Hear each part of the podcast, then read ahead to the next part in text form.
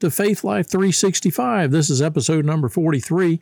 Now, uh, my name is Tim Hardison. If you have missed any of our past episodes, please go back and get caught up. Uh, we have a website at w w w dot faith life three sixty-five dot org, uh, also a Rumble channel and YouTube channel, and it is Faith Life three sixty-five, one word. And uh, in this episode, we're going to continue to talk about religion or Word of God.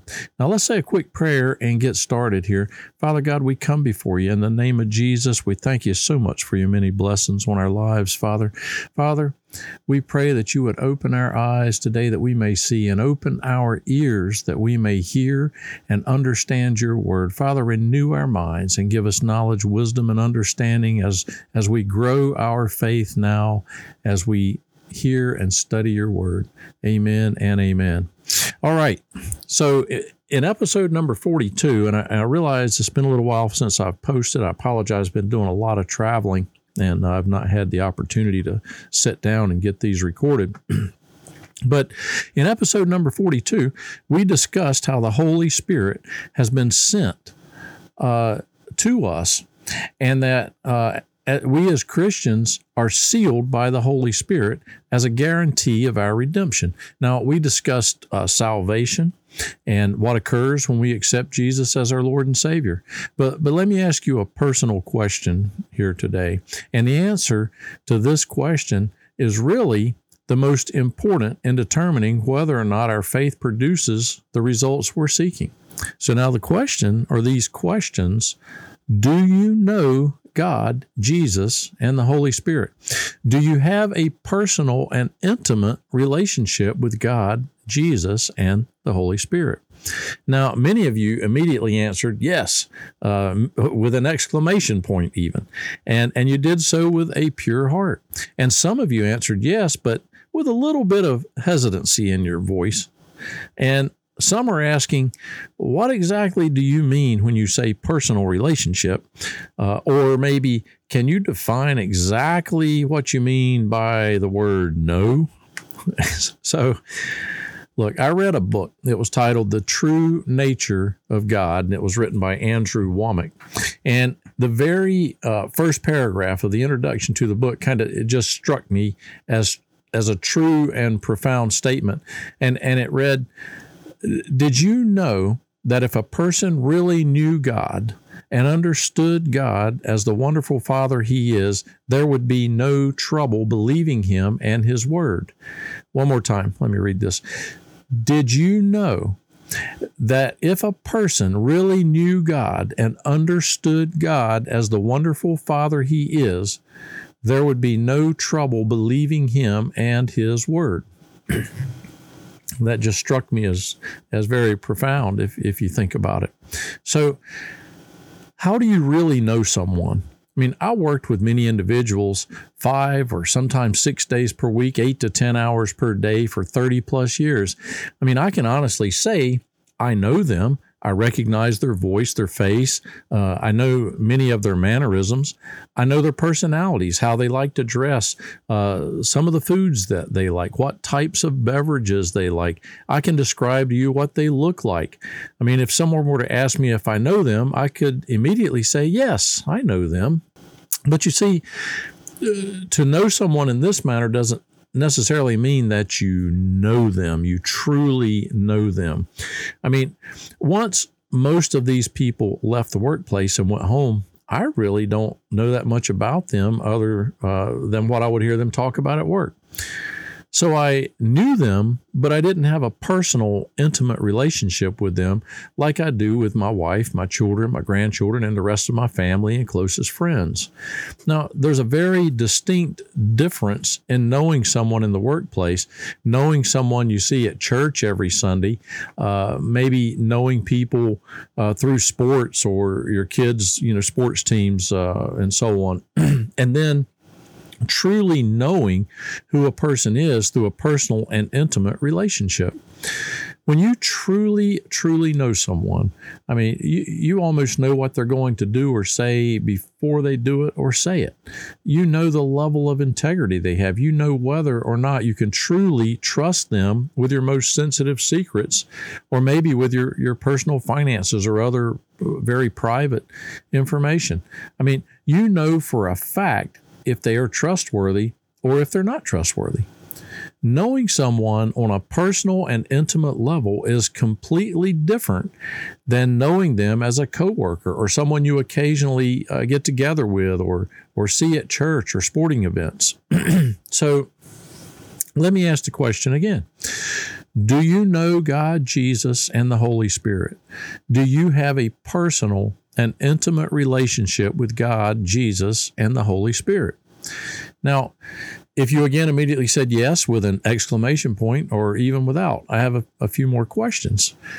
Can you describe God in a personal and intimate way?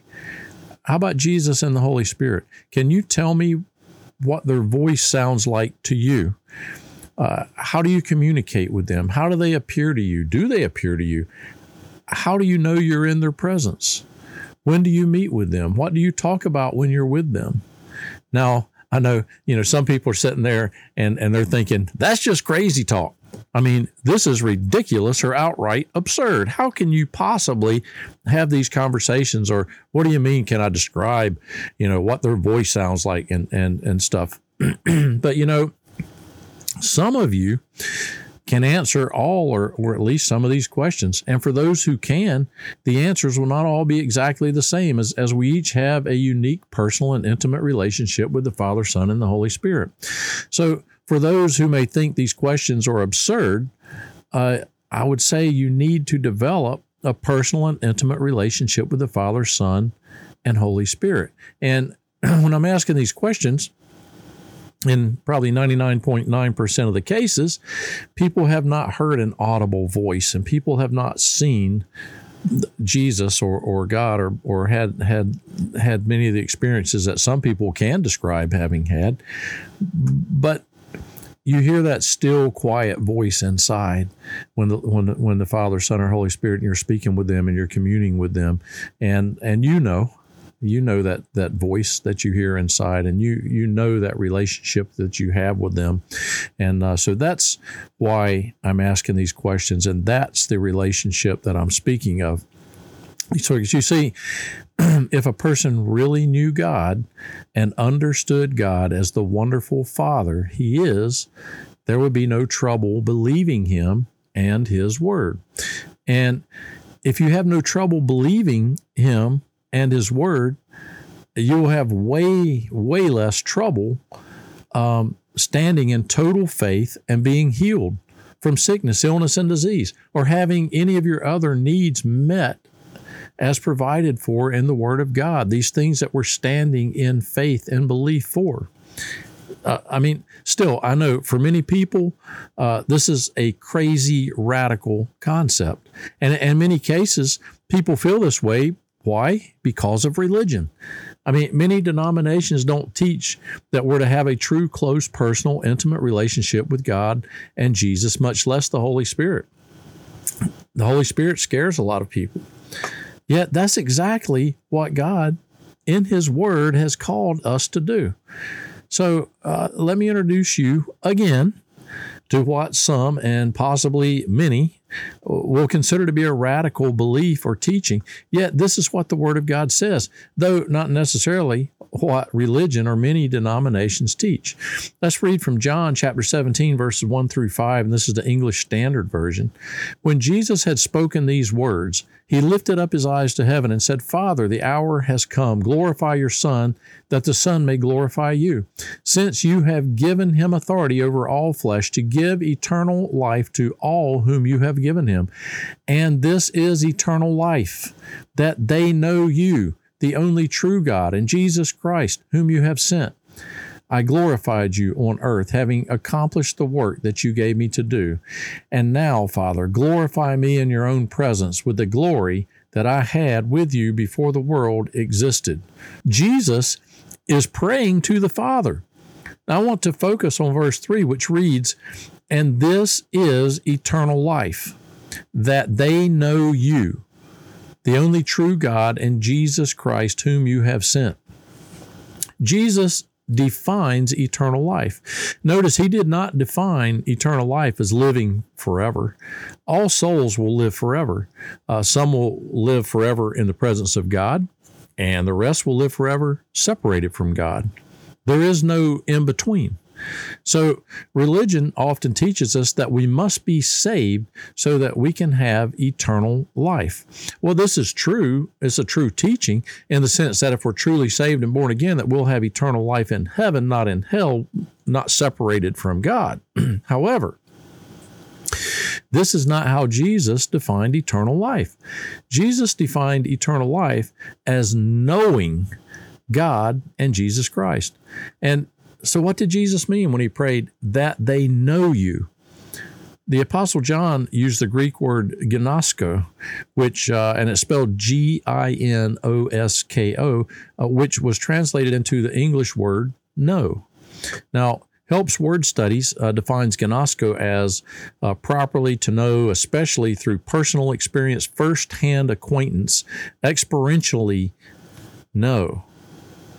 Uh, it's, it's used, for example, in Luke one, uh, thirty-four, and Mary, a virgin, said to the angel, "How will this be since, it, uh, since I do not know a man?" Uh, meaning sexual intimacy. She did not know a man in that intimate manner.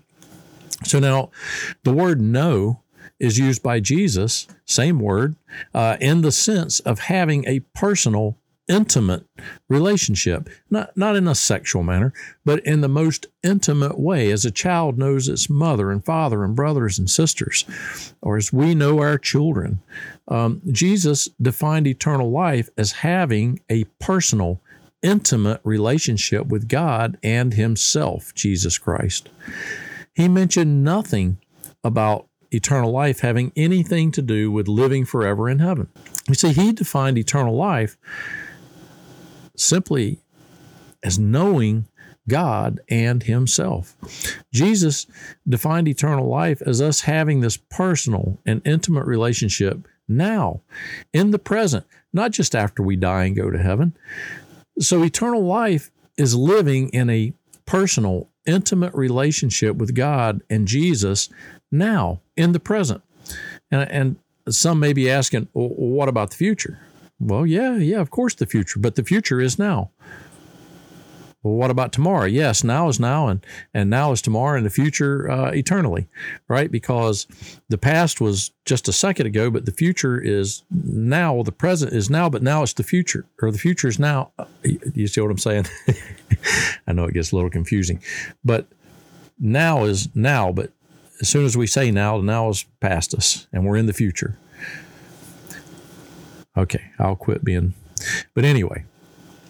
Eternal life is to be in this personal and intimate relationship with God and Jesus Christ now and forever. And he sent the Holy Spirit to seal us as our guarantee of our redemption and eternal life, to be our helper and comforter. Uh, so to have a personal and intimate relationship with God and Jesus is to also have a personal and intimate relationship with the Holy Spirit, who lives within us, who is our helper, our comforter. We should be speaking with the Holy Spirit constantly as, as our guide, so that we walk after the Spirit, not after the flesh. And we're not conformed to the world, right? But we are conformed after the Father. So let's look at another scripture. Uh, you may look at this scripture and its deeper meaning completely different uh, in the future. So John chapter ten, verses twenty-seven through thirty of the English Standard Version. "My sheep hear my voice, and I know them, and they follow me. I give them eternal life, and they will never perish, and no one will snatch them out of my hand. My Father, who has given them to me, is greater than all, and no one is able to snatch them out of the Father's hand, and I and the Father are one." Now, in verse twenty-seven, the word know is again translated from the Greek word ginosko, So Jesus is saying that he knows his sheep personally and intimately, and that he gives them eternal life. What is eternal life as Jesus defined it? Knowing personally and intimately God, Jesus, and the Holy Spirit. I mean, wow. Jesus is saying he knows us personally and intimately, and that he in turn gives us the ability to know him and God and the Holy Spirit personally and intimately. Now, not sometime in the future after this flesh uh, expires. He goes on to say that we will never perish and that no one will snatch us out of his or the Father's hand. Now, if you can get this down in your spirit, if you can come to understand uh, this and develop this personal and intimate relationship with God, Jesus, and the Holy Spirit, your life will never be the same. See, if you really get to know God, Jesus, and the Holy Spirit in a personal and intimate way, you can you can come to understand God as the wonderful Father that he is, and you'll have no trouble believing him and his word. And just, you know, understand, people always feel like, I got to have goosebumps on my arm. I've, I've got to have a special feeling, or I've got to have this, or or the Holy Spirit's not there with me, or I, God's not there with me if I don't feel these special things. No, no. No, no, no. God is always with you. He has given you that promise that he will never leave you nor forsake you. He's given the Holy Spirit, who is lives inside of you, is with you always. And you need to know and understand, you don't need goosebumps or some feeling or some, you know, something tingling up and down your spine, uh, or else God's not with me or the Spirit's not with me. No, he is with you always. He has promised you that. And if you have an intimate relationship with him, you know that he is always there present with you. He's not always pleased with with some of our actions and some of the things we do, but he never leaves us nor forsakes us. I mean, listen, you can be a Christian with the Spirit of God living inside of you, and you've not developed a personal and intimate relationship with God, Jesus, and the Holy Spirit. You you may have been a Christian for eighty years, ninety, one hundred years. If you've been blessed with that age and not yet developed a personal and intimate relationship with God, Jesus, and the Holy Spirit, you can be a Christian. Now, you may scoff at that thought. You, you may, you may, but then look, I ask you again, do you truly know God, Jesus, and the Holy Spirit?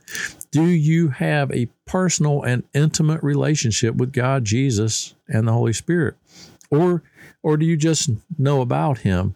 You've you've attended church, you've you've read his word, but then you know all about him, but but you've not developed that personal relationship. Do, do you know him as someone you meet with on Sundays, or or maybe when you've gotten yourself in a bind? You see, I know my friends will help me out as best they can if and when they have time, and, and if I'm if I'm in a bind. And I know many of my coworkers will help me as best as they can if and, and when they have time to me to, to help me.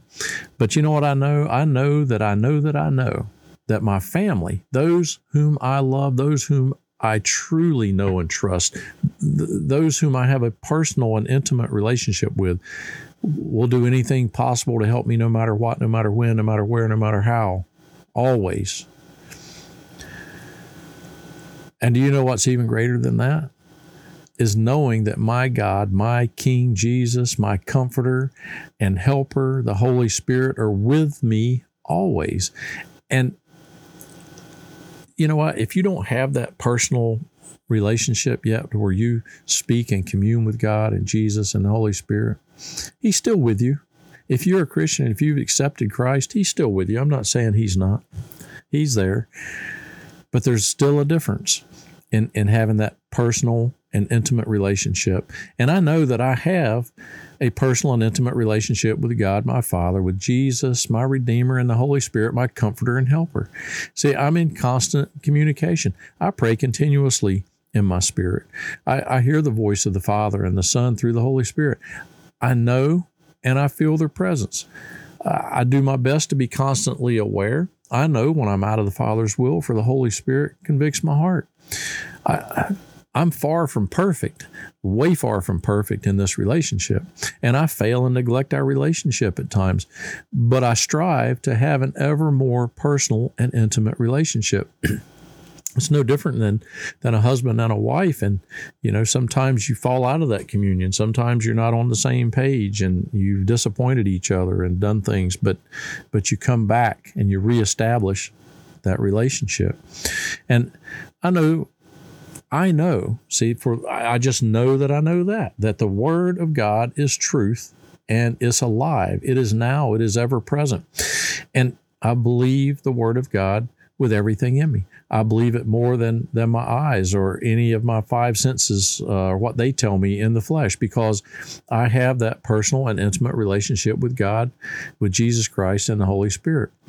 The Holy Spirit lives in me, and I know that He's real. I don't have to feel a goosebump or a tingly to know that He's with me, because He said He's with me. He said that the Holy Spirit has sealed me, lives within me.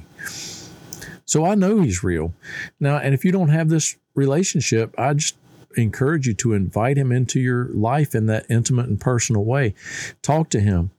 Uh, develop a personal and intimate relationship. Find that quiet time. Take walks or get out to yourself. Get yourself a prayer closet. Get yourself a quiet space and go pray. And you can't do all the talking. Sometimes you have to be quiet and listen and hear. If you have children, I mean, if your child, you know, in another sense of this, because a lot of times we feel like that we have to constantly uh, be confessing or saying or doing. But, you know, let's think of this. If you if you have children and if your child were in your arms, your child would not have to constantly confess and say out loud, I confess with my mouth that my parent will not drop me on my head. Uh, I confess with my mouth that my parent will provide for me. No, you, your child knows that you will keep them safe and provide for them. Why? Because they truly know you, and with childlike faith, they fully and totally trust you. They know that they know that they know you love them with all your heart and that you'll do anything to keep and protect them. You will do everything in your power to meet their every need. They know this. Now, I know as they hit that teenage level, sometimes you question that, but they know it. They know it deep inside. They won't admit it maybe, but they know it. Now, I'm not saying that we don't need to confess and speak the Word of God. We do, but we don't have to keep saying the same things over and over and over.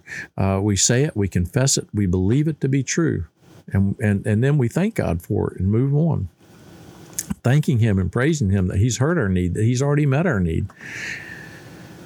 So, how much more will our Heavenly Father, who is love, love us and keep us and provide for us? So, but we have to believe this, and we have to accept this with a childlike faith. Childlike faith doesn't look at the doctor report and immediately fall into fear. Childlike faith sees the strength of the Father protecting them. Childlike faith believes without doubt that what the Father says is truth and that the Father can and will do what He says He can and will do. Uh, some may say, well, that just sounds like more crazy talk. And to some, it is. Seriously, it is just crazy talk, as they do not believe. Uh, I'm going to read a long scripture here, but this scripture pretty well spells it out. And it's First Corinthians chapter two, verses uh, six through fourteen, and this is the Amplified Bible. Yet we do speak wisdom among those spiritually mature, believers who have teachable hearts and a greater understanding. But it is a higher wisdom, not the wisdom of this present age, nor of the rulers and leaders of this age who are passing away. But we speak God's wisdom in a mystery, the wisdom once hidden from man, but now revealed to us by God, that wisdom which God predestinated before the ages to our glory, to lift us into the glory of His presence. None of the rulers of this age recognized and understood this wisdom, for if they had, they would not have crucified the Lord of glory. But just as it is written in Scripture, things which the eye has not seen and the ear has not heard, which have not entered the heart of man, all that God has prepared for those who love him, who hold him in affectionate reverence, who obey him, who gratefully recognize the benefits that he has bestowed. For God has unveiled them and revealed them to us through the Holy Spirit, for the Spirit searches all things diligently, even sounding and measuring the profound depths of God, the divine counsels, and things far beyond human understanding. For what person knows the thoughts and motives of a man except the man's spirit within him? So also no one knows the thoughts of God except the Spirit of God. Now we have received not the spirit of the world, but the Holy Spirit, who is from God, so that we may know and understand the wonderful things freely given to us by God. We also speak of these things, not in words taught or supplied by human wisdom, but in those taught by the Spirit, combining and interpreting spiritual thoughts and spiritual words, for those being guided by the Holy Spirit. But the natural, unbelieving man does not accept the things, the teachings and revelations of the Spirit of God, for they are foolishness, absurd, and illogical to him. And he is incapable of understanding them, because they are spiritually discerned and appreciated, and he is unqualified to judge spiritual matters. But the spiritual man, the spiritually mature Christian, judges all things, questions, examines, and applies what the Holy Spirit reveals, yet is himself judged by no one. The unbeliever cannot judge and understand the believer's spiritual nature. For who has known the mind and purposes of him, the Lord, so as to instruct him? But we have the mind of Christ, to be guided by his thoughts and purposes. Simply put, this is awesome, right?